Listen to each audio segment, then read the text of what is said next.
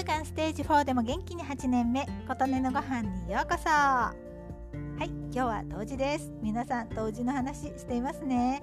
私もゆずんを買ってきました。最近はねゆずん風呂にするための袋もちゃんとスーパーに置いてあるところが多いので袋もいただいてきました。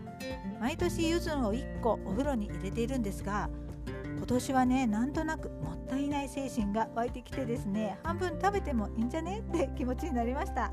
なので早速半分に切りまして大根 100g を短冊切りにして塩小さじ4分の1で揉んで水気をし切ったものにゆずん4分の1個分の絞り汁と4分の1個分の薄切りにしたものを混ぜてみりん小さじ1杯と混ぜてゆずん大根にしてみました。